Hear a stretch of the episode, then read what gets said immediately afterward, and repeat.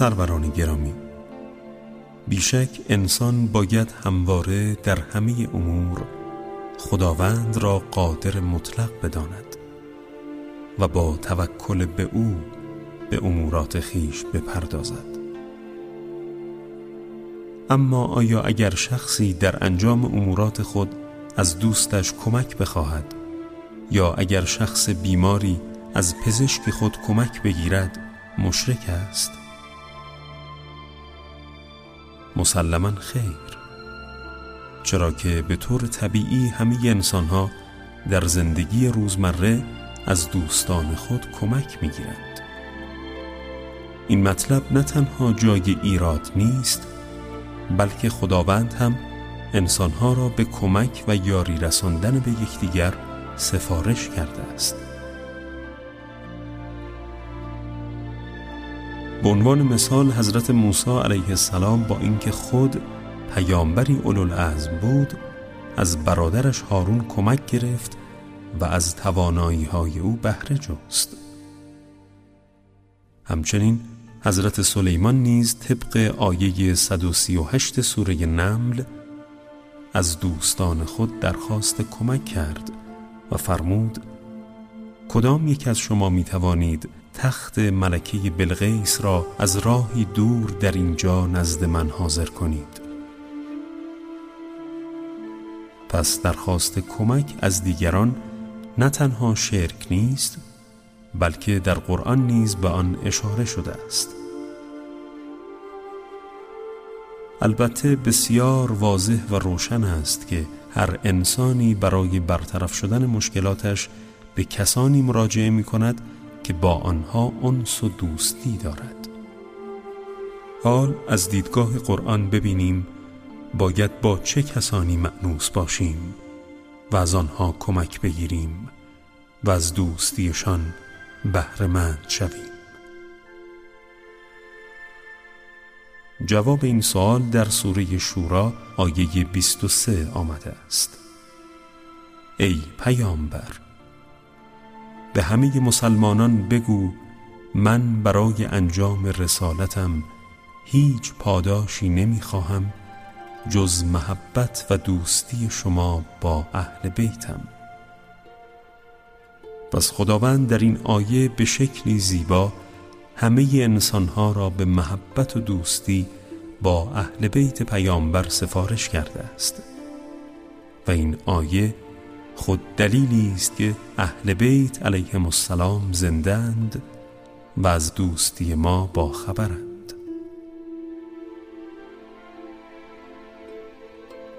از همین روست که خورشید وجودی آنان از جمله حضرت علی ابن موسی رضا علیه آلاف و تهیت و سنا همواره به امر خدا در حال گره گشایی از امور انسانها و دیگر مخلوقات عالم می باشد.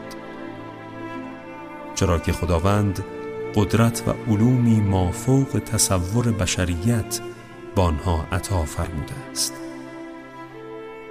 همچنین در سوره رد آیه سی و یک آمده است. این قرآن کتابی است که با علم آن می‌توان مرده ها را زنده نمود. و زمین و کوه را جابجا کرد. حضرت مهدی علیه السلام نیز در این باره میفرمایند به خدا سوگند تمام علوم قرآن و رموز آن به ما اهل بیت سپرده شده و اسرار آن در کف دست ماست. پس امروز همه باید از خداوند متعال ظهور منجی بشریت حضرت مهدی علیه السلام را آرزو نماییم. چرا که انسانهای امروزه این کره خاکی با دور شدن از یاد خدا و غرق شدن در مادیات و فرو رفتن در شهوات همانند مرده های متحرکی شدند که نیاز به زنده شدنی دوباره دارند.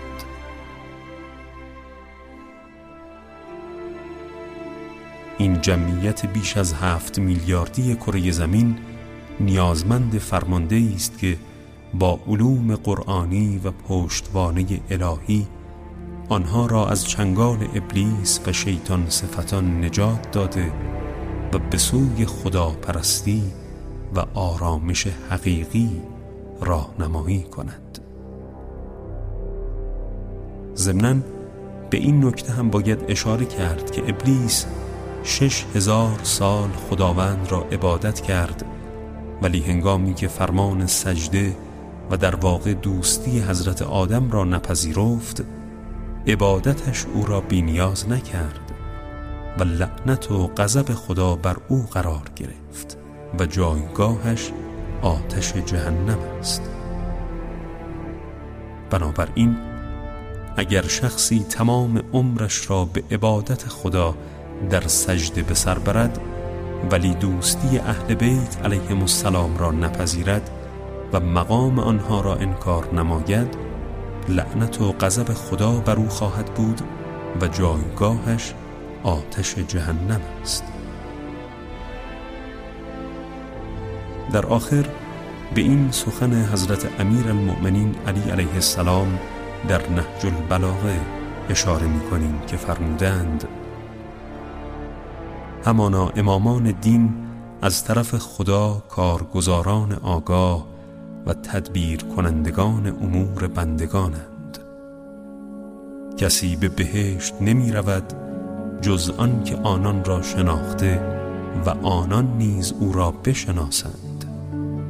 و کسی در جهنم سرنگون نگردد جز آن که منکر آنان باشد و امامان دین هم وی را نپذیرند.